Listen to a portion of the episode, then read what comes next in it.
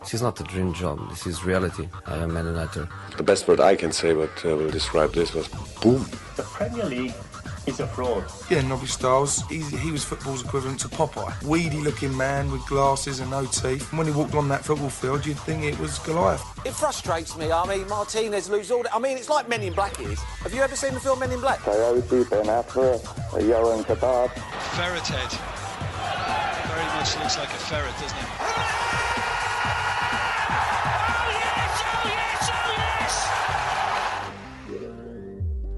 Hello and welcome to the Balls at E Football Show, which is our football show here on Balls at E. My name is Mikey Traynor and I am back after a couple of weeks away from the podcast due to uh, scheduling. I've been leaving on the weekends and I've had a lot of midweeks off uh, where I've missed uh, missed podcasts. I am joined today by Gavin Cooney. Gavin, yeah, how ever doing? present here still. Yeah, the Rock. You don't uh, you don't really do midweeks off.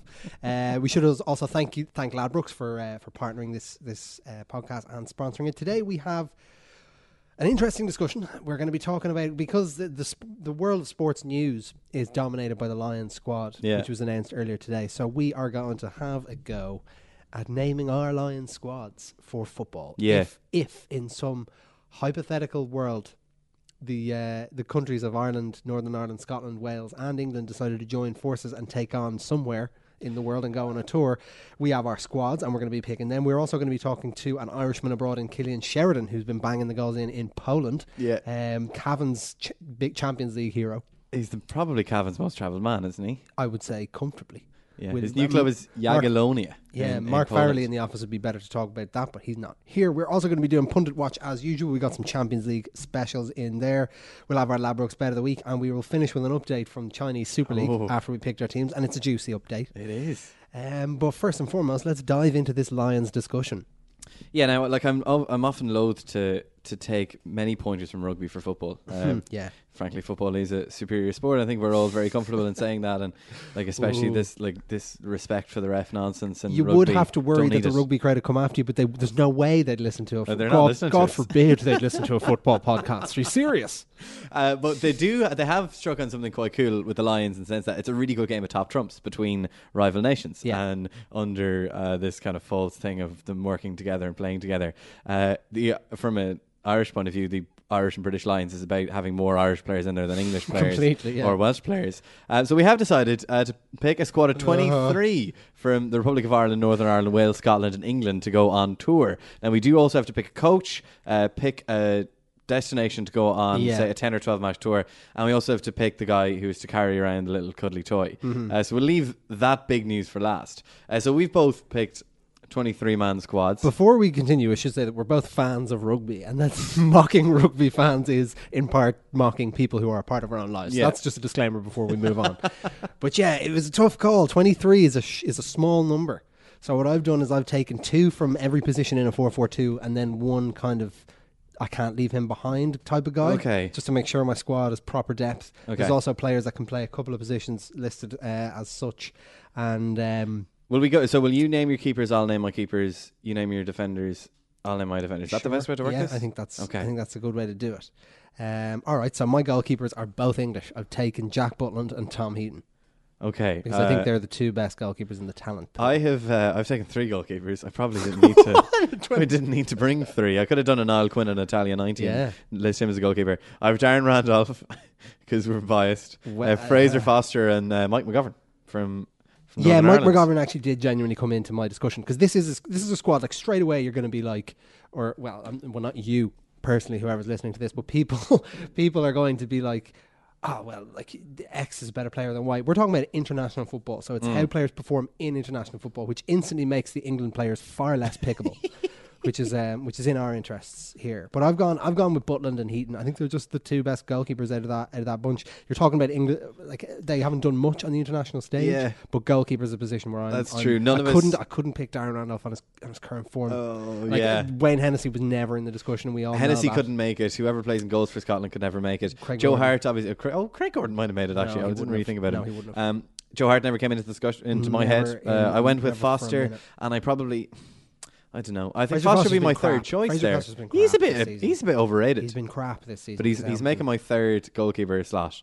Uh, which, by the way, I should I probably shouldn't have picked three goalkeepers. I mean, Mm, I also I think we have ano- more differences coming up because I think I picked my squad based on if I had to bring them this summer. Yeah. like the tour is this summer. It's directly competing with the Lions, so I brought my squad. Okay. so on current fitness. Yeah, I, so- I think you've got. I don't think. I think if we go to right backs, I think I uh, I'm bringing the one-legged Seamus Coleman. Yeah. Um. Yeah, I, I didn't realize that this had to be uh, this this summer. Mm-hmm. Uh, so I'll bring Cyrus Christie. I mean you can, but you're going to be vilified in the media for for doing Uh, so. so I do have Coleman in there. I picked. I didn't really know how to break the squad down, so I picked four fullbacks and four centre backs. Is Okay, that yeah. a thing? Well, give me your four fullbacks, and I'll give you my because I have four fullbacks. It's just two on each Okay, side, cool. So I am bringing. Seamus Coleman. Uh, I'm also bringing Robbie Brady as a left back rather than a midfielder. Okay. And then I'm bringing Danny Rose and Kyle Walker. Interesting. Danny Rose and Kyle Walker are both uh, in mine. Yeah. And they're both first choice in, in my team, although I haven't picked a test squad just yet. um, my left backs, I brought. No, sorry, I brought two right backs. I brought uh, Nathaniel Clyne and Kyle Walker as my two right backs. and Okay. I brought Danny Rose and Andrew Robertson from Scotland as my Ah, two. that's a good one. um, I think Robertson's quality. Okay. The other. That gets a um, Scott in there as well. I wanted to bring Neil Taylor, but no, I didn't. Couldn't. at all. No, no. He's not even good enough to get in the team if I didn't, you know, think as little of him as I did. Yeah. Okay. So, well, then um, in that, if we are going to stick to this, if we're playing this summer, I'm afraid Seamus Coleman is out, and I would have to bring probably Nathaniel Clyne. Yeah. Yeah. Okay. The first guy I can think of anyway. Um, I considered Robbie Brady as a fullback as well. Yeah. It's good, like for a bit That's of balance, but uh, but no, they're my four centre backs. Who are your four uh, centre backs? Uh, no Republic of Ireland representation here of John Stones from England, uh, Ashley Williams from Wales, but he's fourth choice. Uh, Johnny Evans and Big Gareth McAuley. Big Gareth McAuley. Big Gareth McAuley, goal machine. That is fair. You do need a goal threat, uh, Yeah. and that's totally fair enough. My four are Ashley Williams, who was the first one that came to mind really for me. Chris Smalling, uh, Michael Keane, and Johnny Evans. Okay, yeah. Uh, Chris Smalling that, was yeah. a completely 50-50 between him and Gary Cahill. Um, and John Stones, the three of them, like, and I just went for Smalling. I don't know, personal preference. Yeah. Either way, it's not a very strong defending core. The sad No, thing is that really you There's can't, you can't, you can't justify backs. you can't justify taking any Irishman. No, no. Well, I don't. any Southern Republic of Ireland. I don't think you can really. You can't. Um, but also, even like that's not a very strong backline anyway. No, it's not. a real lack I of mean, good like, centre At the moment, my team, if I was picking a test team, my team is Butland, Rose, Williams, Michael Keane, and Kyle Walker Yeah. as a back four, which is actually solid. I think my starting back four out of that would be well, if Coleman can, it be, would be Kyle Walker, Johnny Evans, John Stones, and Robbie Brady. Mm-hmm. With I'm starting Darren Randolph and goal. By the way, we're we're very very biased. It's a. It's Um, a week squad. So. Right, I've eight mid. I have a heap of midfielders. I brought eight midfielders and four strikers. Okay, yeah. we start yeah, off- me too. I've got eight. Okay, midfielders and cool. Four strikers as well. Um, go on, give me a few of the midfielders. uh, Harry Arter is in. Okay, Joe Allen is in. yeah, Um, I've also included Gareth Bale in my midfield yeah. rather than list That's him as an exactly attacker. that's exactly what I did. I've also included James McClean in my midfield. Jordan Henderson gets the nod. Uh, Robbie Brady, Robbie Snodgrass, and Adam Lallana round off my final Yeah. eight. Uh, Again, it's you're not the strongest selection. no, you're kind. You're again. You're being kind to Scotland. I think with your overall pick. I've Gareth Bale in there, yeah. and I have Joe Allen. And What I said earlier about using international football to justify not selecting England players, I've completely flipped that for Scotland, and I'm going purely on their Premier League form. you need a bit of a token, a, a token Scott on the tour. My token Scott is in midfield, and it's Darren Fletcher. I was tempted to bring Stuart Hogg. Uh, I was honestly tempted to bring Stuart Hogg. But anyway, you, you've gone with Fletcher. Fletcher is in midfield. I have Bale. You have Bale. I have Joe Allen. You've Joe Allen, and Yeah. I've Henderson and Lallana. You've both of them, don't Yeah, you? yeah. Okay. My difference is so I've Raheem Sterling in as a midfielder. I've Dele Alli as a midfielder. I have Alli as well. Did I not say him? No, we mi- okay, we I missed Alli. only- Alli's there. okay, seven. cool. So I've Alli as well. So I've Steven Davis from Northern Ireland. Yeah, Northern Ireland's shout. best player has to go in. Yeah. Uh, Fletcher's there, and Raheem Sterling is there. I'd and I also have Bale, Allen, Henderson, and Lallana. So there's I'd not a whole lot of difference there. No, I'd nearly drop Jordan Henderson to take Steven Davis actually in my midfield. So if I'm picking it, I'm picking a five because I'm only going to play with one striker. I'm definitely taking Bale on the right. I'm taking Brady on the left. I'm taking Harry Arter and Joe Allen holding and Dele Alli at the ten. Although Adam Lallana's got to get in that team, doesn't he? Probably has to get in over James McClean as much as that breaks my heart. Yeah, I've so uh, Bale, and, Bale, Lallana, and Alli in attacking positions. Uh, Allen and Arter in holding defensive positions. my lineup is a four-two-three-one. So I've named my back four. I've Steven Davis and Joe Allen as holders, uh, with Bale, Alli, and Sterling all playing behind Harry Kane, Mm-hmm. who's one of my four strikers, uh, along with Shane Long, Marcus Rashford, and. Realistically, this is for morale Yeah. and for content reasons. Uh, Will Grigg has, has made has made my lineup. Come on, you'd be vilified for that. My my four strikers are there's three Englishmen. It's Rashford, Long, Vardy, and Defoe. Okay, Uh, Defoe Yeah. ahead of, ahead of Harry Kane. Harry Oh, Kane. shit. I actually forgot Harry Kane existed. So let me take Kane over Defoe. Uh, sorry, sorry, Defoe. Sorry, Jermaine. You did have one I actually brief I knew I was forgetting someone gigantic when I was doing this because we literally did this about ten minutes before we came on air, and I knew I was uh, I knew I was forgetting someone giga- gigantic, and it was Harry Kane. So Rashford, uh, Long, Vardy, and Kane. And now you see I've got a problem because I, I picked Rashford as my striker, but now I'm going to have to drop him and start Kane. Yeah. So Kane is, is leading the line by himself. I did pick a few standbys. Oh, which did you? were, uh, Okay, yeah, I better pick were- a few Irish standbys. I've which were the guys that were unlucky to miss out on the squad. So Defoe will immediately go into the standbys list.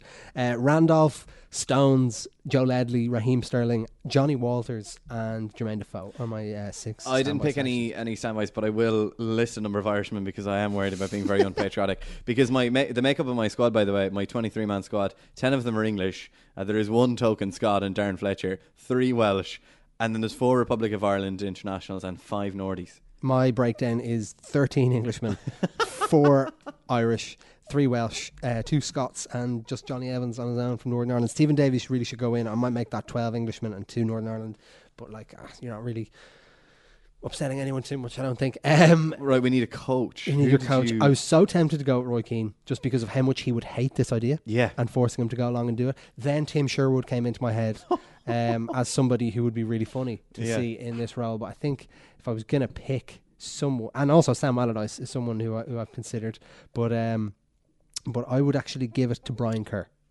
He is my, Okay. he is my manager, just because for the comedy factor Yeah. of, of Brian Kerr giving a speech uh, to these guys and them not having a word what he's saying. I um I thought about it for a while. I mean, Roy Hodgson would have so much respect for the whole idea, Yeah, but you he'd really couldn't. get into it. He'd love it. Brian Um, Kerr would hate it too, but I'm forcing him to. Oh yeah, um, but you can't be Hodgson because we need to enjoy this. I went with a double act. I went with the O'Neills, Okay. Michael and Martin. Oh, I love that. They've I shared Phillips managers. They've Yeah. shared awards. This is their time to Yeah. they, to come together Okay, and I'll take. I'll actually take that idea on board and appoint the O'Neills as my managers as well. As for the tour, where are you touring? I mean, I think it has to be South America. yeah, Go on a realistically. mad because it's too junket embar- to it's, South too, America. it's too embarrassing to tour Europe, Yeah, we get, even though it would we make the get most hammered. sense Oh, financially. good lord! It's too pointless to tour America and the I would say Americas so. and play like Mexico and Panama and all those. and there's lads. no point going to New Zealand. Yeah, you can't, There's like, only one team to play. a tour of Africa would l- be a logistical nightmare. Yeah. So it's got I to be th- South America. I think it's got to be South America. So you would have games against Argentina, Uruguay, Brazil, Chile. Chile. You could nearly. I mean, I'd there's ten teams, aren't there? I mean, you Yeah, could you really could just do play the ten five. international teams. Although I do want to see us take on like Boca. How long is your tour as well? Jesus. I, well, I mean, the line, the rugby Well, tour is gotta have ten a, games. You gotta have so- a warm up game. So we play like I don't know, maybe play Mexico, Mexico on the way down. I'm playing Mexico on, the way, down. What's the crack, lads? Uh, no, but uh, but yeah, you, you'd have to have a couple of warm up games against club sides. Maybe Chapecoense, that'd be a really good Mm-hmm. warm up game. Um, and then yeah, you have your tests you want to be playing. You can't really do more than four, I don't think. If you Four do, games? yeah. If you do one a week, Chile. Oh, but you can you can do well. I suppose actually 23 players probably yeah, big like, enough it's not for a big squad. If you were bringing a forty squad, yeah. uh, Well, we just maybe didn't have time we to- just didn't to- have the time to plan or that the or the foresight. to plan that large a trip. Um, and are you playing? Are you playing like test series against like one country thrice? Like so, play Brazil? No. no. no, I It's- think so you South play- America versus Yeah, like I mean, okay, you could do like a tour of Brazil one year and then a tour of Argentina the next, and in that case, yeah, you play Brazil three times in a decider. But this, I actually probably is the best way to do it. The way I had it in my head was kind of cooler. You go over, you play Uruguay, Chile, Argentina, and Brazil, Yeah. and then you know you see how you come back from that. But like I don't know, maybe it is a country thing. Yeah, I, I bas- I've kind of worked out in my head that this is the best idea that anyone has had in a while. Oh, I I'm was going to say, I was going to say the exact opposite. I think it's an absolute disaster. Really, idea, but when yeah. I mean when everyone because realizes first of all, the team, like the team, is crap that you're putting together. Like team- way- well- the, Lions have put together a squad that they think can go and play uh, and beat New Zealand in their own backyard, and you can. They've taken the strongest parts of every squad and, and created like a, a super squad from around here. This this is like a Premier League below average. Oh, It's I like a think- mid-table well, I'm Premier League my team. here. I'm front loaded. Davis, Allen, Alli, Sterling, Bale, Kane. That's a great team. That is a good now, front four. The, the, the back four or five, Evan Stones, Brady. ti- yeah, it's, that's what I'm saying. It's a team that would do pretty well. It's, it's a team that would do pretty well in the uh, in the Premier League.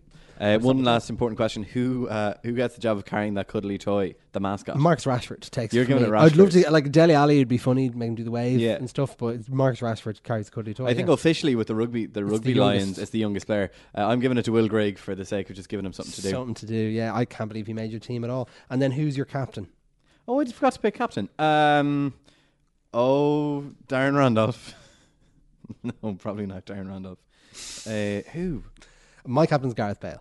I'm going to go like go, go like Warren Gatland and pick a Welshman. Captain's Gareth Bale. He's best player in the squad by an absolute country. I'm sticking with Darren Randolph.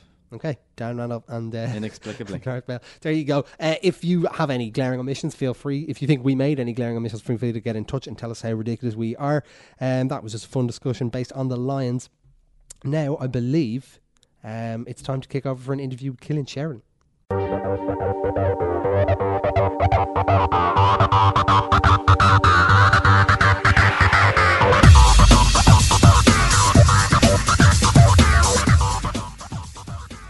We're delighted to be joined by Cavan's best travelled man, Killian Sheridan. How are you doing today?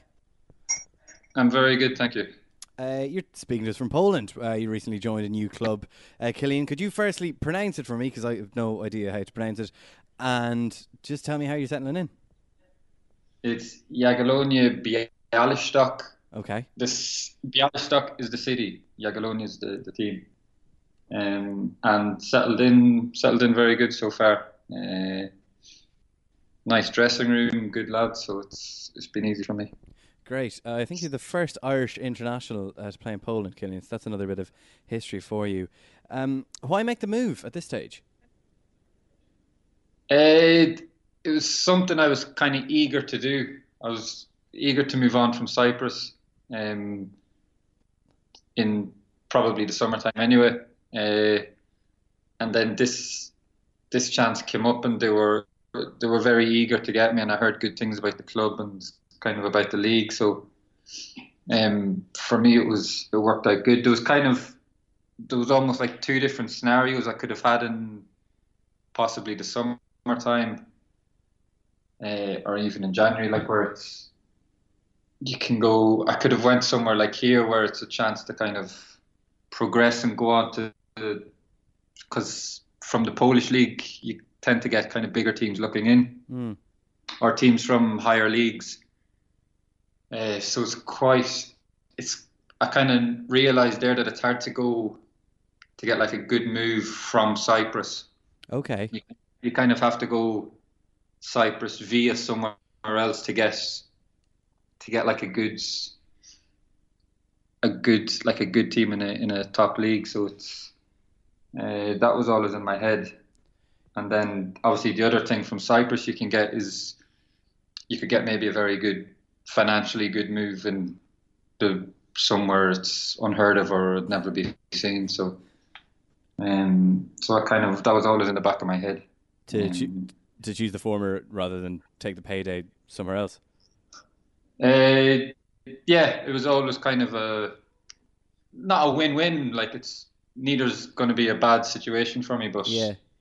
uh, kind of when this came up, then I was kind of like the more you think about it, and I'd kind of I'd be looking more and more forward to it. Like the closer it was kind of happening. So um, when it eventually did go through and everything was sorted, it was uh, just kind of more of a relief then because it took so long as well. Um, but no, now that I'm now that I'm here, I'm I'm glad I've come and I felt even from like the first game, you kind of all the stadiums here are a lot are new stadiums from the Euros. Okay. So like it just felt even from the first game, like the atmospheres, everything just felt like you're kind of back in. It just it just felt a lot better in in things like that. Great. How do you look back on the Cyprus then? Cyprus experience Killian because you played with Apoel Nicosia and then joined Omonia Nicosia.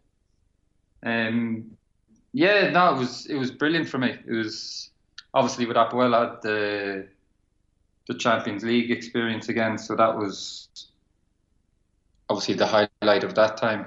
Um, and then kind of after that, for me personally, was my best seasons in football were like goals and performances and things. So Mm.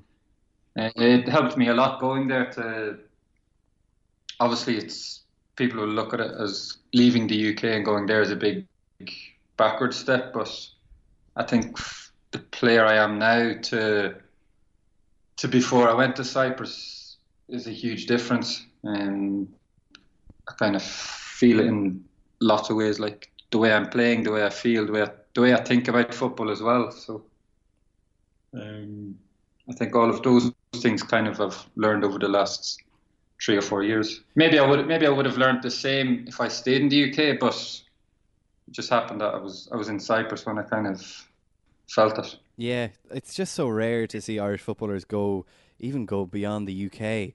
I think you're one of maybe four or five Irish players that have ever played in the Champions League with non UK teams.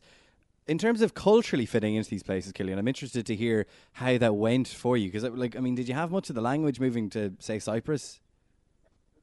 Um, no, Cyprus is different because because it's such a bit. It's like a tourist island, so every literally everyone there speaks near perfect English. Okay. So the language was never a problem.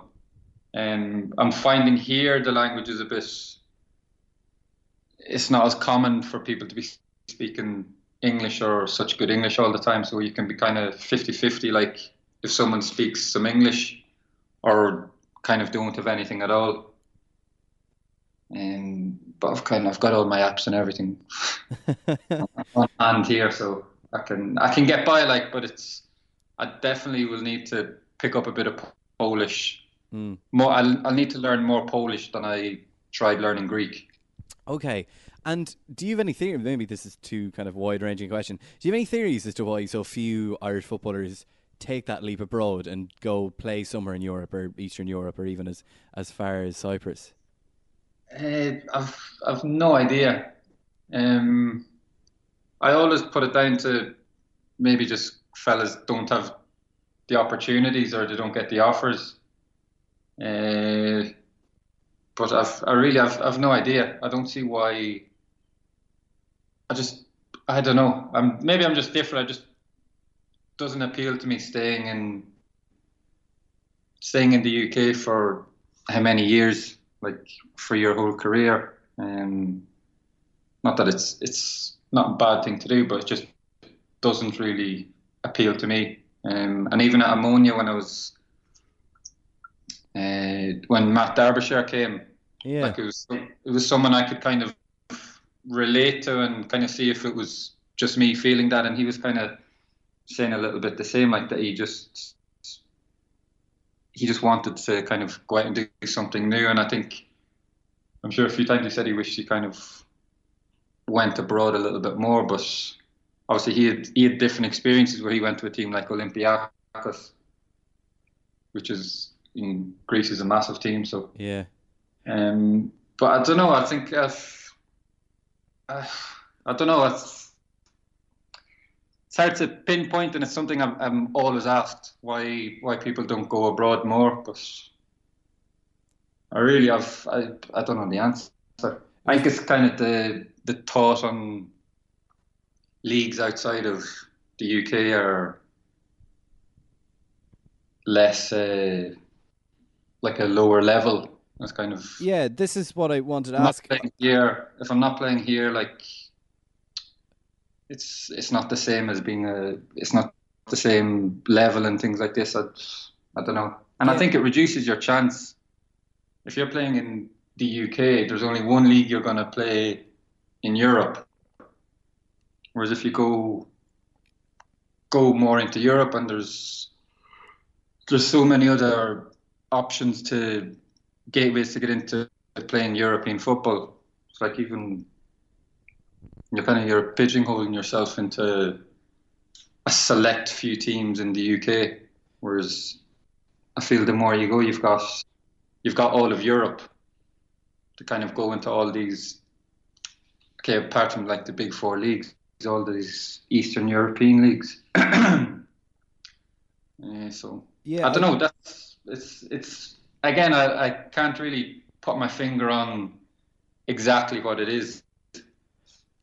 From my point of view, maybe there is a feeling among certain players, especially those with international aspirations, that if I move away from from Britain, I might be out of the focus, and I, then of, out of the focus of the manager, and then out of contention for any further international call-ups. Was that ever? Did that ever play on your mind when you were deciding you first moved to Bulgaria, and then you came back to Scotland, and then presumably you had a number of offers to weigh up, and then you decided to make the move to Cyprus?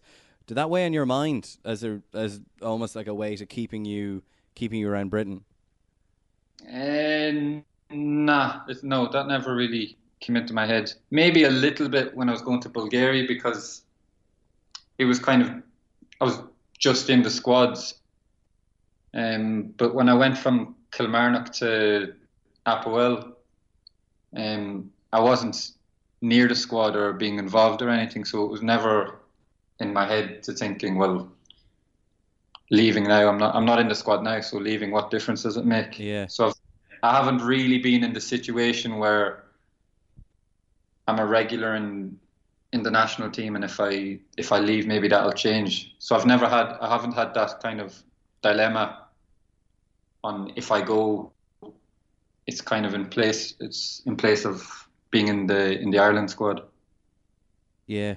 Uh, you mentioned earlier on about you did, of course, play in the Champions League with Apoel Nicosia. You played in all the group games, and it was a heck of a group you were drawn in. Uh, Barcelona, PSG, and Ajax. Um, I was reading a recent newspaper interview with you in the Sunday Times. Uh, you didn't swap jerseys with any any anyone famous like Suarez or Messi, did you? No, I I tried to swap jerseys with Piqué after the first game, and he he said something. I think it was just when we came off. Ah, yeah, because I got taken off like the last 10, 15 minutes. Okay. That was one thing. Like I don't, I, I don't think I could go from the bench and then walk out to the pitch to kind of ask for a jersey. Maybe if I was still on the pitch and the final whistle goes, you know, and you just I turn to the nearest guy and I'm like, like gesture as if to, for the jerseys, try to do it Yeah. in a like cool way without being too eager for it. Um, but then I think I just I seen Piqué as we were going in, and he said he like pointed to the tunnel or something like this, and then I never seen him there, so I wasn't I didn't want to go kind of like running after him to to get it, so I just I didn't bother, and then the f- the first time with Celtic, something similar happened when we played United at, at Celtic, and uh, it was Ronaldo was going off the pitch, and I was going down the tunnel with him as well from the bench. And this is basically like the same thing. He muttered something and pointed to the pitch or something like this, and then kind of walked into the tunnel. And I thought, oh no, I've just been patched. And then that the kind of the same thought came into my head after Piqué done it. So I said, right, that's I'm finished. I've given up going after for for big name jerseys. Uh, So the only time I'll ever change it is if maybe if I'm playing against someone I know in games like this, or if someone asks me something like this. But Piqué Piqué finished that for me. um, one of your better tweets, Killian, uh, in one, uh, my headstone will read the last Irishman in the Champions League. The fact that you are pretty much the only Irishman that's played regularly in Champions League group stage of the last couple of years, it, I guess that's something that fills you with a lot of pride. Uh, yeah, in a weird way. That yeah, it wasn't something I set out thinking, or it ever came into my head. And then someone mentioned it to me, and I was like, oh, okay. And I didn't really think anything of it. And then I don't know. Then it, I think it was just kind of all, all the all the media and stuff like coverage that was starting to get from us. It kind of hit home with me a bit. Oh, it's actually quite a big thing now. So Hmm. it was for a while. It, it was nice, and then then came here, and again the only Irishman thing, and so. And then obviously after uh, after Apoel, you then you then crossed over for Omonia Nicosia. Is that a big rivalry, Killian? Uh, yeah, it's yeah, it's quite big. Obviously, it's not on Celtic Rangers scale, but it's it's a quite a big thing. Um, it was different for me because I contract finished with Apoel, and they said they didn't want to sign for me to sign again. Okay. Never an offer where I was turning them down and then like, going over to their rivals and signing. It was they said they didn't want me. I had whatever a week or two weeks free, and then I I signed for Omonia, and they're pretty keen on me. He was like this phoning and stuff, so that always helps make up your mind when you know how much they want you.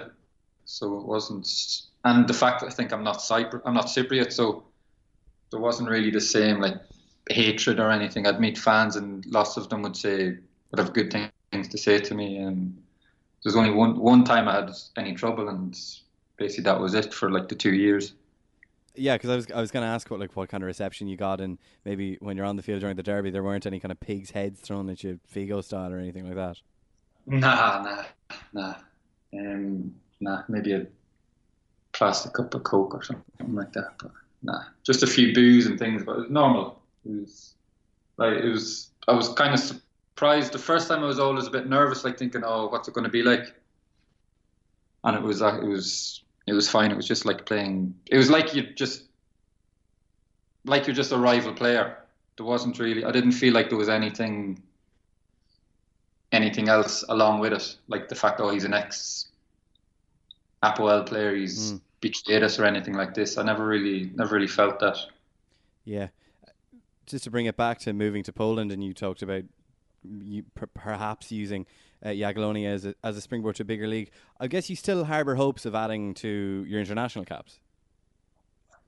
Um, yeah, definitely. That's that was one of the the bigger reasons or the bigger like chances that I'd get from coming to a, a better league. Um, not so much to kind of come to go on to somewhere better. That's going to obviously be everyone's ambitions. But I had all this, the other thing was was to get in, not even to get into the Ireland squad, just to kind of have my name in around it again. Mm. Um, because I think when being in Cyprus, it was just kind of like I don't think it was even considered. Like even when I came to Poland, and then they told me that they spoke about me moving here, whereas like I don't think I was ever spoke about in the two years at, or three years at Cyprus. So it was uh, I think even straight away, I think did, did the fact might have brought me a little closer. Uh, did the fact Um, that you were not talked about perhaps in Cyprus did that annoy you? Uh, no, I wouldn't say it annoys you. It's there'd be times up until the Champions League, I kind of would have been thinking the same. It was probably because it was. It's just the way like you think of it in the UK. Where I was there and I was thinking, right, I'm in Cyprus, I've no chance now. Yeah. And then it wasn't until we actually qualified for the Champions League, and then I thought, oh, I've actually, I've got a pretty good chance here. Before, I'd never like when a squad's announced, I'd never kind of be looking or expecting anything. But then once that came around, I was kind of thinking, oh, I'm kind of hoping to, to get something here. Mm. Um, so it was kind of, it was not annoyed, it's just disappointment, I'd say, if rather than anything. And are you Um, in? And like, would Martin O'Neill or Roy Keane be in contact with you at all now, or is it just kind of you have to play away until they notice you? As far as I know, yeah. I don't know how it works. I don't know if I've not had any contact, so I don't know if it's. I don't know if they do keep in contact with players or anything like that. Like before, when I was with, when Trapattoni was the manager, there was never like phone calls or anything, or Yeah. Like when I moved to Bulgaria, there was never a phone call or, or anything. So I don't know if it's. I don't think it's something the managers do international level. I don't know. It's. Um, you'd have to ask someone Yeah. who's in the squad. Do you ever wonder, Killian, if like how different, how things could have been a bit different? Because I was just in preparation for this, I was reading. Uh, you had a chance to play Aussie rules uh, with Brisbane. Is that right? Yeah, Brisbane, Brisbane Lions. How far? I mean, did you go for trials? Like, how far down the track did that go? I went. So I had the guy.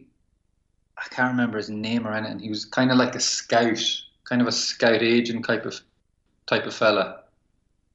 And he came and first told us about the interest and all that. Um, and then I went and done like a training. I don't know what it was. I don't know if it was a trial or a test or something. But when they brought me and there was me, there was uh, Sean Cavanagh's brother. Colin Kavanagh, is it? One other, some other guy, Okay. and they brought us up to Blackrock College on the the fields and the one like the sports complex bit. And I remember doing like some sprinting tests, and then the guy had a Aussie rules ball and like was showing us how to do the kicking and things like this. Just it was like literally twenty minutes just kicking a ball around, and then the some of the running things. So I don't know whatever happened with those if they were tests or what. I don't know. And then a while after that, he, we had a meeting with him with this guy and actually no we had a meeting with yeah with this i'm going to call him an agent. Mm. And i think someone from brisbane i don't know if he was like maybe a director or something. And it came this meeting came like, like very close to the time i went on my first trial. I went over to norwich. And i was kind of i just said to them look i've just started to get some trials. This is my first choice is going to be to go and play soccer and then if nothing comes from these trials then we can meet again. And the guy was like yeah sounds good respect that. Um, but even before I remember before he was saying look just this summer just come down to Brisbane if you don't like it treat it as a fam or as a holiday for the family. So I think it was, probably pretty close Mm. to happening. Um, but I never really thought never actually really thought about it that much Yeah, obviously the football career worked out pretty great, and you obviously ended up at Celtic. How do you look back at your time at Celtic, Killian? Uh, good, little, mm, good, but it could have been better. I think definitely could have been better. Um, kind of, it was. o- I was only really at Celtic for like, I'd say like the six months where I was playing in the first team and stuff. Okay. I was uh, like the first year in the youth team, and then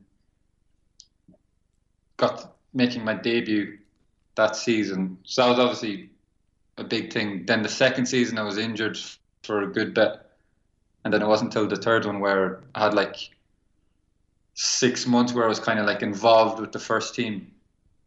Um, whereas for the rest of my time, I was like a reserve. I was a reserve player playing reserve games and things like that. Um, so I'd say I'd, even though I was there for so long, a lot of it was out on loan, Mm. um, or else in the youth team for my first season. Uh, so I never really got to, like, I never really got to be involved in winning a league or, or things like that. Uh, only the the Champions League, and that's why I always say the Champions League experience us with Apoel felt a lot different to at Celtic because at Celtic it was more like it was at the time where there were the, the previous two seasons had went to the last 16 Okay. or not last 16 the where they got out of the groups so they were like expected to be Champions League every season and it was kind of not the normal but for Celtic it wasn't such a big deal Yeah. to be in the Champions League. Um, and then Apo, with Apoel, obviously it's it is a, it's a lot harder to get into it, and because you're more involved in it, it felt it felt a lot more gratifying. Um, plus, I was I was very young doing it with Celtic, so I probably didn't appreciate how big the competition is. Um, so I don't know. Yeah, no, that's great. Um, Killian, we're um, uh, for our final question, we always put everybody on the spot. Uh, we ask all our football guests to name the two best players that they've ever trained with. Now, not necessarily played, but who's who's the best on the training ground for you? Two best I've ever trained with. Uh, so basically, the- yeah. Uh, two best I've ever trained with. Um, training ones, I didn't really play with them that much, but in training, uh, Aidan McGeady. Yeah, everybody says. McGeady. I remember one training session after Gordon Strachan had, and he had like in the afternoon, it was like under 23s had to all train. It was basically just like a finishing session or something for attacking. And it was, he was doing it. And so I just remember after that day, I was like, that was unbelievable what I seen today. Literally everything was was coming off. Like some of the tricks and finishing was, it was ridiculous. Um, and then, so that'd be one. Second one, uh, I'd probably say Omonia. We had there was a guy Nuno Assis, Okay. and he was, I think he was 38 in his last season. He just retired this season. He was 37, maybe 37. He was playing every game, training like Yeah. training proper, like not like a not training as if he was 37, like kind of taking it easy and stuff. Um, and then in games, like he'd play kind of as a number 10. In games, he'd just kind of go in spurts and like would get the crowd going and things like that. Or if, if training wasn't going too good, he'd lift, give it a little bit of a lift. He'd do something or like something stupid, like Shouted people or something Yeah. like this. But just for the fact of his age, and he was still, I think, in, when he was 36, yeah, when he was 36, he I think won the best player in the league, and then the next year he was in the team of the year, and then then retired. So weird. Uh, well, I'll can promise you, Killian, that's the first shout we've had for Nuno Assis in this little slot. But uh, pretty much everybody says McGeady, McGeady so you can uh, uh, you're in good company there. Uh, Killian, thanks so much for chatting to us. No problem. Pleasure. A very fashionable man as well, Killian Sheridan. I'm, I'm liking I'm liking the long hair he's got going on there. Absolutely. Um, it's time for Pundit Watch. Pundit Watch. Hello, welcome to Fletch and Sav, the best bits. I still love that stint from Pundit Watch. Um, yeah, so last night we were treated to an absolute feast of football in uh, Real Madrid versus What Bayern a Munich. night. And uh, of course, the other game, which was Leicester City versus Atletico Madrid. Now, the pundits were very in the in the Real Bayern game. Everybody agreed that it was kind of like, oh, how great is Ronaldo? Yeah, but his goals were offside, and Mm. oh my god, the officials made so many horrible decisions. And what's what I thought was funny as well is like the Estonian football fans have sort of been piping up and being like, uh, yeah, by the way, we've hated this referee for years. Is he Estonian? No, he's no, Hungarian. he's not. Okay. He is the referee that gave Ireland an early penalty in the Euro 2012 playoff against Estonia. God bless that we went and won 4 0 in, God in, bless in him. Tallinn. Yeah, I think that's yeah. Um, and they hate him, and they've hated him ever since. Like what we, that's amazing. The treatment that we would give the referee who awarded the France goal for the Henri handball, they have their own one. Martin um, Hansson. based on um, based on uh, Ireland Oh, knocking them right. out of the the, the Euro So 2012 Victor onwards. Kassai. Yeah, Um, so he's he- a hated figure in this. Yeah, he did manage to. Uh, he did manage to get almost everything wrong. Like it was perversely impressive. N- Some of them weren't his. The the worst call I think was the yellow card for Arturo Vidal. Yeah, like, the, like the second yellow, the Like, later, come the, later on, red, that's it really not only is that not a yellow card, not only is that not a foul, but it's actually an outstanding challenge by Yeah. Arturo Vidal. And like i- i- the way it's going, it's going to turn like basketball, where all contact has been removed from the game. Yeah. Uh, and there's going to be free throws. Like th- that's literally the way we're heading. Uh, but yeah, his assistant let him down badly on the offsides. It was just kind of a shit show. Yeah, well, especially with the last one. Like the last one looked offside, all right, when we saw it, but Yeah. maybe you could because it's just Marcelo and Ronaldo move so fast, and Mhm. the linesman just couldn't Well, keep that's the up. thing, So you look at the like, it's a pretty compelling the- the argument for one- video technology the is the fact that absolutely. they- humans literally can't keep up with Ronaldo and Marcelo. Sure, look at the Doug- look at the Douglas Costa playing um, Ronaldo on side because he was tracking Dani Carvajal. They freeze it and it looks like oh my god Ronaldo's a, y- a yard offside how can anyone make that decision it's so bad Yeah. they show it at real time and it is boom Yeah. Ronaldo's coming back as Costa's going or Ronaldo's yeah going back as Costa's going back and the way it looks it's absolutely split second we've had Stephen Hunt on the show before tell us that he doesn't want to see technology brought Yeah. in because um because these type of things like what we're doing right now is part of part and parcel of the game of football it's it's, it's Yeah, like I mean, I always then on the flip that. side, and like, but there's a lot of people that share that view with Hunt, and then on the flip side, you've got it's a Champions League quarter final. You can't get these things wrong just so we can talk about it. Yeah, like I mean, I've always had a little bit of sympathy for that. Like, oh, you know, chaos. um, ge- ma- ma- The game is meant to be chaos, and you know, like human error from referees is meant to be is part of that, and it gives us something to talk about. But at the same time, after that game, I did feel, and I don't want to come across as too holier than thou, but I did feel like, oh, I wish we were just talking about, like you know, how good Re- Mhm. Real were, how Yeah. good Bayern were, because that was set up as a classic, and in many ways it was anyway. It was, but it's just yeah, so really frustrating the to fact watch, that yeah, like, it's so you're not- frustrating that they got that they got that football at the wrong.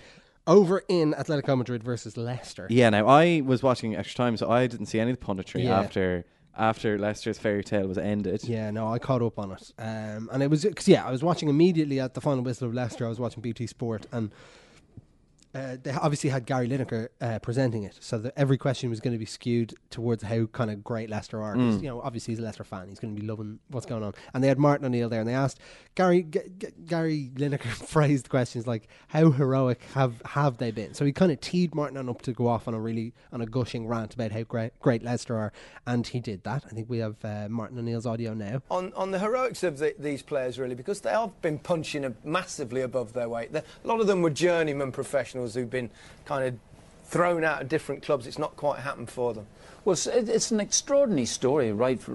Winning the league for a start, that's just amazing. It was not fluke. You know, you can't go 38 games and, and fluke a league. You might fluke a cup some stage or another, but and then to carry this on, to go into the to go into the Champions uh, uh, League group and to come out of that, then you go to Seville and get a result against Sevilla. It's just fantastic, and you're playing a team that have been in two Champions League finals, and the second half, I tell you, they put them under serious pressure. It has been a fantastic run. It's an incredible run, one uh, phenomenal. So that's Martin. That's O'Neill. nice by Martin, Yeah, you know? nice man says nice things, Hmm.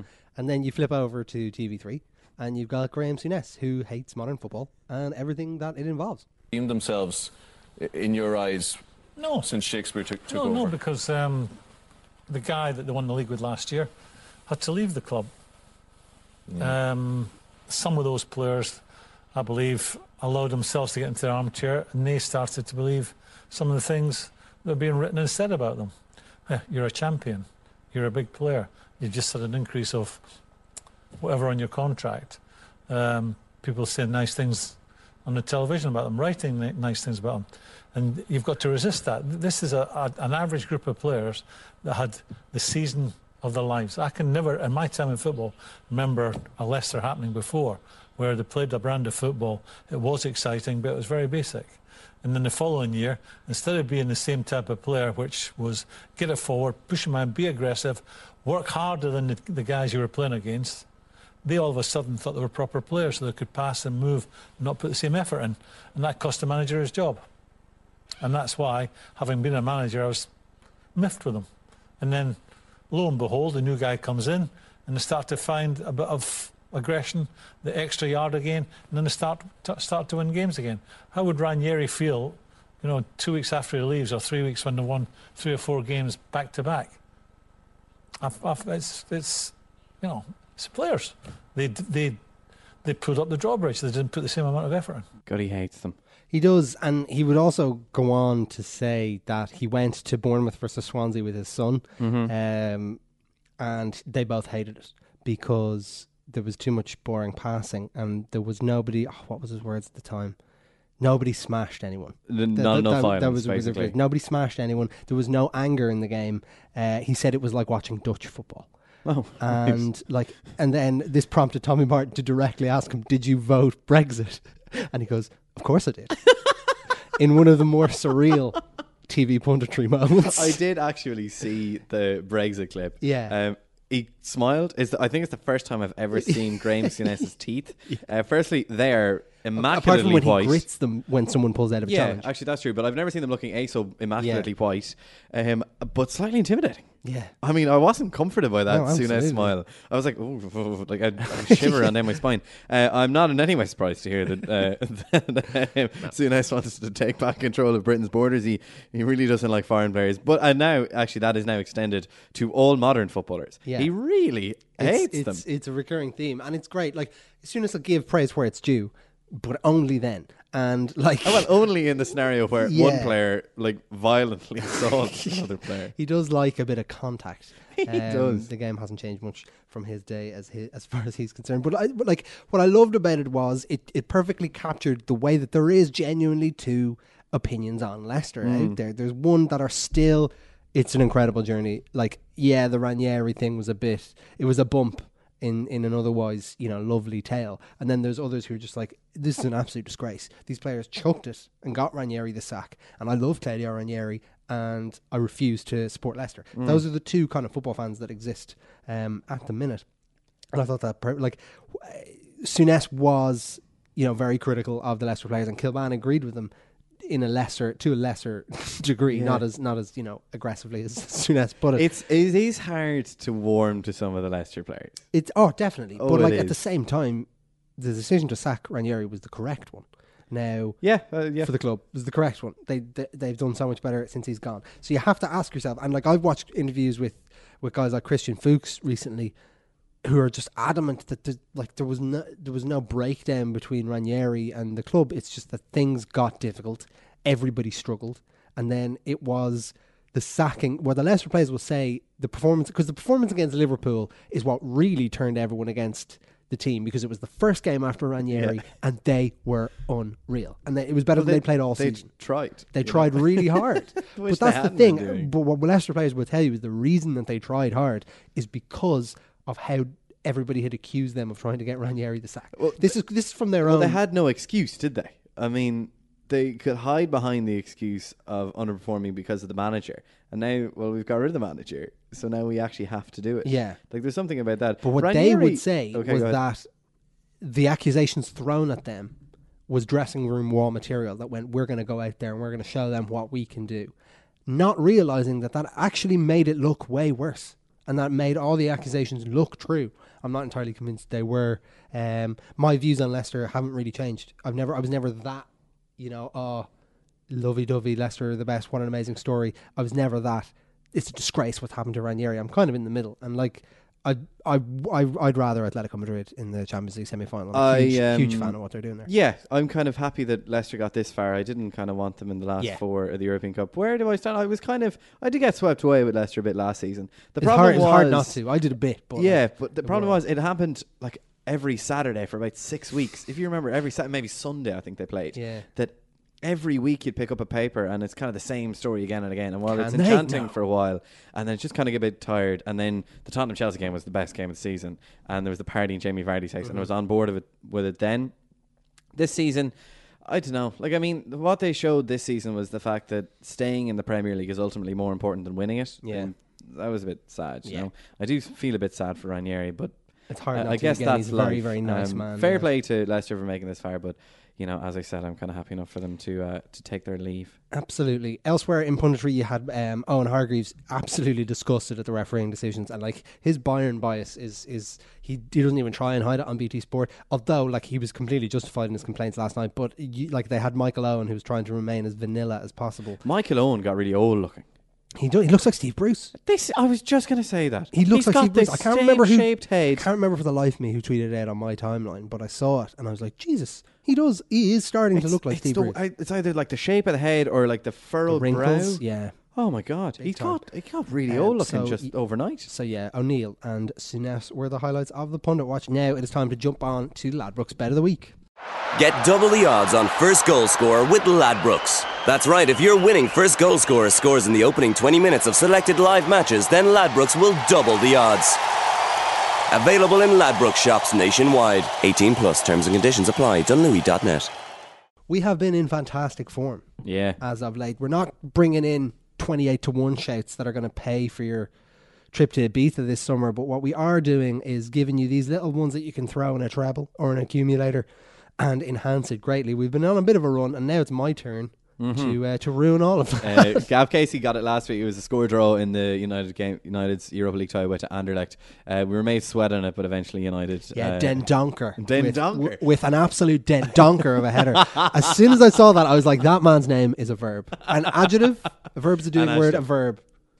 A Den Uh, Donker of a header yeah, would be an Yeah, adjective. Den Donker, right, it's an adjective. Yeah, English. Um, Whereas but, yeah. you can you can An like absolute yabo- yaboa is a verb. Like you can yaboa it in off the bar. Yeah. Uh, you actually you don't even need in off the bar. yeah, It's- you Den Donk it. You would Den Donk it. Den donk it, yeah. Or an absolute Den Donker of a header, as I like to, uh, as I prefer. Uh, that's better than call. Thunder Bastard, by the way. Oh. the prevalence of Thunder Bastard though is kind of surprising. Thunderbands, I mean, like we use it a lot, but you know, it's one of those ones where it was really funny and new for a while, and now it's like it's kind of been around. Uh, it's a poor uh, man's boom missile, as uh, as Mark never, I was Farley never here really, is a I was never of. really a big boom missile guy. I, I feel like it's an Americanism a wee bit, even though it came from What the it Cavan is, guy in the didn't office. It, didn't it? Didn't wasn't it originally some sort of American parody on something? I don't Oh, know. okay. I might have been where it's come from. But anyway, Ladbrokes bet of the week. Yeah. Um, yeah. So Ladbrokes are offering double odds if your winning first goal scorer scores in the first 20 minutes of the following games. Uh, Barcelona versus Juve tonight, which is probably going to be too late by the time that this goes out. Apologies for that. But Man United versus Anderlecht tomorrow, Norwich versus Brighton on Friday, and then on Saturday you've got Hibs versus Aberdeen in the Scottish Cup and Chelsea versus Spurs. Then on Sunday you've got Celtic versus Rangers, Burnley versus Man United, Arsenal versus Man City. So loads of games to get involved on there. Monday as well, it's extended up to next week as well. You Monday you got Newcastle versus Preston, and Tuesday you got Chelsea versus Southampton. All of those games with Ladbrokes. If you're winning first goal scorer scores in the first 20 minutes, it's double odds. That is a sensational deal. As for our Ladbrokes bet of the week, we have we were given two specials by Ladbrokes this week, and we're going to pick one of them Mm. because one of them is too good to turn down, and that is our Ladbrokes bet of the week. That is Marcus Rashford to score and Man United to win at six point six to four. Yeah. So if Man United win, you got to feel like Marcus Rashford's going to score. I think so, yeah. Now I see. I, I, really do. Do you Uh, think oh, that Zlatan I mean, well, Zlatan will start because he was rested for it. But, Imre, But even like the, the the level of the performance against Chelsea won't swing Mourinho to. I don't think. reevaluate. I don't think. I don't know. He might start Rashford on the wing, or Rashford will come on. But I think there's no way Rashford's not involved in this game after playing so well against Chelsea because he's got the legs in him. Mm. Uh, and if he does play, I back him to score and I back Man United to win. The other special that we've got, which was also rather tempting in terms of bet of the week, is Man United to win and four or more goals in the match at nine to four. Yeah. Um, that's the idea that Man United could win three one and your bet could come through, or United could win four 0 Yeah. uh, or United could win 3 2 and your bet would come in. Um, yeah, because at Old Trafford they're having a bit more joy uh, against teams, certainly in the Europa League, three against St Etienne. Um, so that's another one to consider there as well. Yeah, definitely. At Ladbrokes, if one team lets you down on your ACCA of five teams or more, you'll get your money back as a free bet up to 25 euro. Ladbrokes, online, mobile, and in shop. 18 plus terms and conditions apply. Dunlewy.net. We'll move on to the final slot of the week, which is a look at our Chinese Super League teams. We don't really have a sting. No, We're I gonna need might, to get a- might gonna play need to get some a kind of Chinese- generic communist slogan there, our communist tune. Um, like we've obviously achieved many great things in this podcast, Mikey, as you're well aware of. Um, but perhaps the best thing that we've done is are this is are the selections of our Chinese Super League teams. Yeah. we've picked three teams between us, and they're currently the top three in the league. Couldn't rival. Um, Gavin Casey, quick uh, picked Guangzhou R&F, and they're top of the league after five games with 13 points. Uh, then my boys Shandong Luneng uh, are second po- are in second place with 12 points, and Mikey, your Guangzhou Evergrande boys Yeah. are adrift with 10 points That's, in third. that's fine. Uh, we knew we'd be there and thereabouts. We had a slow start, but I'm I'm back in the the second half of the second half of the second half of the first half of the season to really come through uh, for us. I'm forever grande bubbles. Good lord. Uh, we have some news from China as well. This is Uh, brilliant? Carlos Tevez, uh, Carlos a pound a second Tevez. Poor Tevez cannot now be mentioned in any newspaper article without the fact that he's being paid six hundred fifteen thousand pounds a week being mentioned. Changed his name. Uh, and after a reasonable start uh, to life in China, he's been a little bit underwhelming, but he did, did score a couple of goals in the first game of the season. Um, he's a, he's brought the wrath and the rage of his fans in Shanghai. Uh, he's currently out of action with a calf injury, and he missed their most recent game. And where was he? Wasn't in the stand cheering on his teammates. He was at Disneyland with his family. I mean, I've been to Disneyland. It's a great experience. It's a great time for everyone. A hundred percent is. Um, you shouldn't be skiving off playing for a football team and going. But he's think. injured, like. I've I actually have a bit of sympathy for Carlos Tevez here. Yeah. Like in terms of his leaving a football season to, I mean, he did famously leave for a few months Oh to well, play like, golf. do I understand why he did it? Oh my god, yeah. like he probably hates it in China. It's probably absolutely awful. But uh, it would have been nice for his teammates if he was there and he was kind of like, "Come on, lads." Ugh, I don't know. Like I mean, they they know that he won't didn't want to be there. Surely, I have a bit of sympathy for Tevez here. Yeah. Disneyland. By the way, I've I've been I've been to Disneyland as a kid. It's great. It is great. I don't know where the Disneyland I've been. is that he I've- went to. I've actually, been as like, it an must be in adult. China. If it's the one in Anaheim, is there a Disneyland in China, or did he fly to America? I went to the one in Anaheim on my J one. uh, Shanghai Disneyland. By the way, yeah, there's one in Shanghai. Okay, of course. Well then, sure. Well then, I don't know if he's in Shanghai. He, I mean, he could have gone another day. You can go to Disneyland any day if you if you're in Shanghai and Disneyland is there, which Yeah. it is. I so know. you know, it's a big game. I thought maybe he could have for the bros, for his, his teammates that he clearly would die for. Carlos Maybe he realizes that the fact that Shanghai aren't going to do anything this season because we didn't pick them. Well, It's a three-way you know, fight for the they- title. It's impossible for them. We will keep you updated on the Chinese Super League as it uh, as as it continues in China Yeah. uh, over the course of this podcast. But that is all we've got time for this week. A huge thank you to everyone for tuning in. A reminder to rate and uh, subscribe to us on iTunes. If you rate, it does us a huge favor as well. You can uh, get a comment in there, and we'll read it out on show. Um, we're on iTunes. We're on Stitcher. We're on. Uh, are we still on Stitcher? We're in. Oh no, we're on Stitcher. Yeah, it's Audioboom that I kind of stopped putting it on. Yeah, okay, no, fair one- enough. No one uses Audioboom. And SoundCloud, we're not on SoundCloud either anymore. no. Not really. No. No, not okay. really, Fair enough. Libsyn is, is how we embed it in our post. Yeah. But uh, huge thank you to everyone who listened in. Huge thank you to Ladbrokes for sponsoring the podcast. As always, there's some great deals on this week. But until next time, from myself and Gavin, we will catch you for the next one.